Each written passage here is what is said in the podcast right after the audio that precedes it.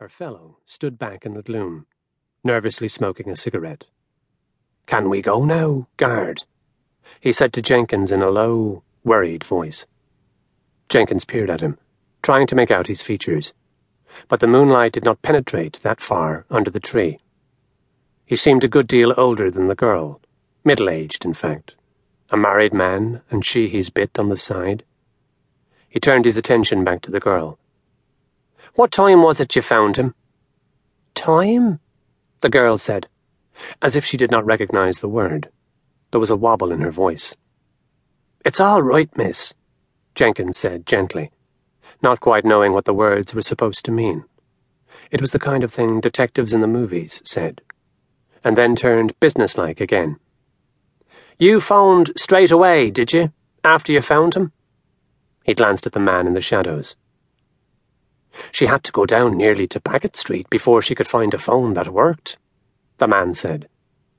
He had given his name, but Jenkins had immediately forgotten it. Wallace? Walsh?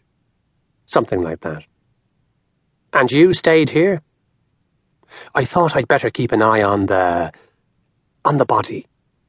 Right, Jenkins thought, in case it might get up out of the water and walk away making sure not to be the one to make the phone call, more like. Afraid of being asked who he was and what he'd been doing on the canal bank at this hour of the night in the company of a girl half his age. A car passing by slowed down, the driver craning to see what was going on, his eager face at the window ashy and round, like the moon.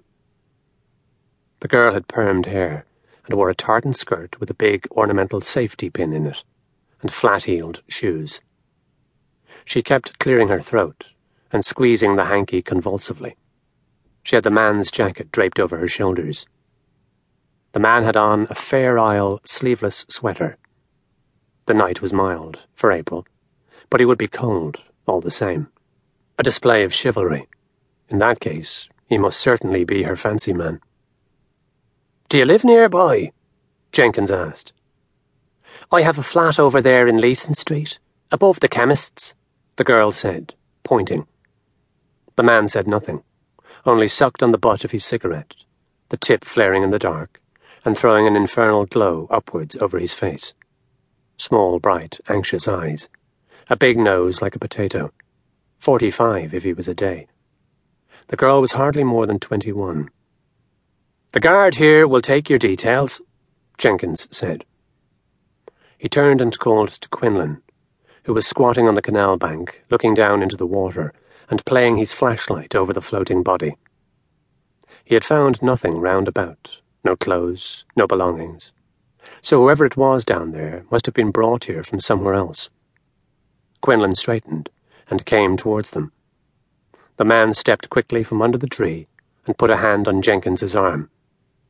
Listen, he said urgently. I'm not supposed to be here. I mean, I'll be. I'll be missed at home this late. He looked into Jenkins's face meaningfully, attempting a man to man smile, but the one he managed was sickly. Give your name and address to the guard, Jenkins said stiffly. Then you can go. Is it all right if I give my office address?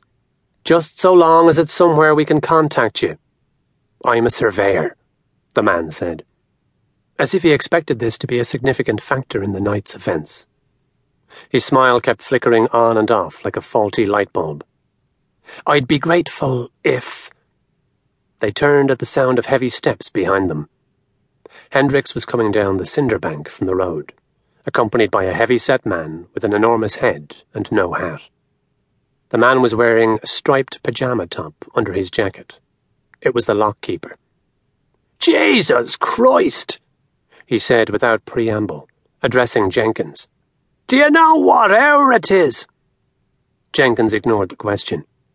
We need the water level up, he said. You'll have to do it slowly. There's a body in there. As he moved away, the man, Walsh, or Wallace, tried to pluck at his sleeve again to detain him, but was ignored. The lock keeper went to the edge of the canal bank and leaned forward with his hands on his knees and squinted down at the body. Jesus, he said.